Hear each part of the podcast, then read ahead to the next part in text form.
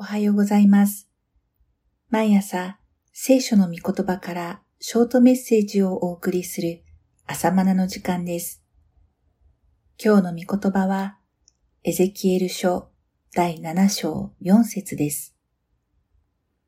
あなた方は、私が主であることを知るようになる。主イエスは目を覚ましていなさいとたびたび命じられました。なぜなら終わりがやってくるからです。神の裁きの時です。罪に対しては刑罰をもって報い、善に対しては栄光をもって報われる時です。だから目を覚ましているべきです。もちろん肉体の目ではありません。霊魂の目を覚ましていなさいという意味です。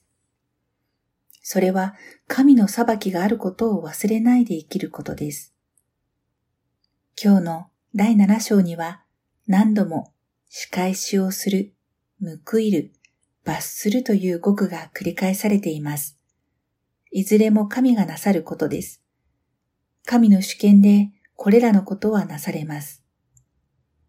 今だけを見ていると何をしようとどう生きようとすべてが自由のように感じます。その結果を考えようともしないし、その結果など存在しないかのようです。神を無視して生きたとしても、誰も責めもしませんし平気です。また、人知れず善を行ったとしても、誰も認めてくれないし、報われないようにさえ感じます。正直者は馬鹿を見るのです。しかし、忘れないでください。神がお報いになるのです。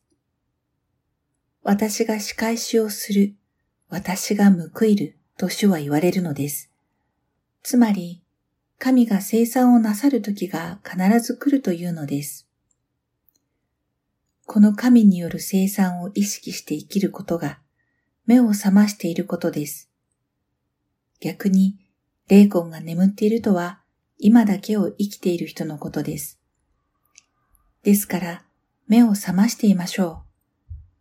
今は今のままで終わるのではありません。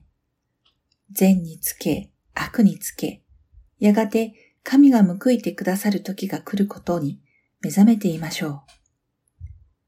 この時のことを聖書は、主の日、終わりの日と呼んでいます。この終わりの日を知っているので、今をどう生きるかを考えます。このような人が目を覚ましている人です。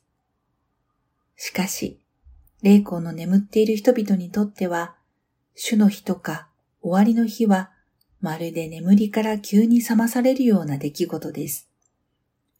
それを新海訳聖書では興味深い訳をしています。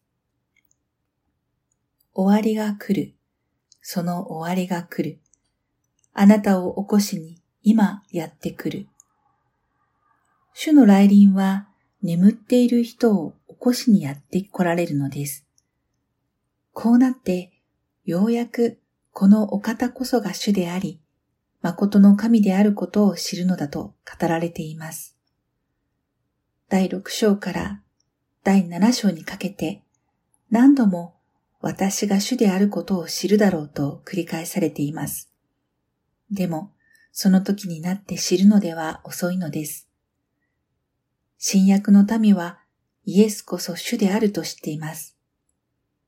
主イエスが再び来られて、善であれ悪であれ、正しく報われる神であることを知っています。眠ったものではなく、目を覚ましている者たちです。では、また明日。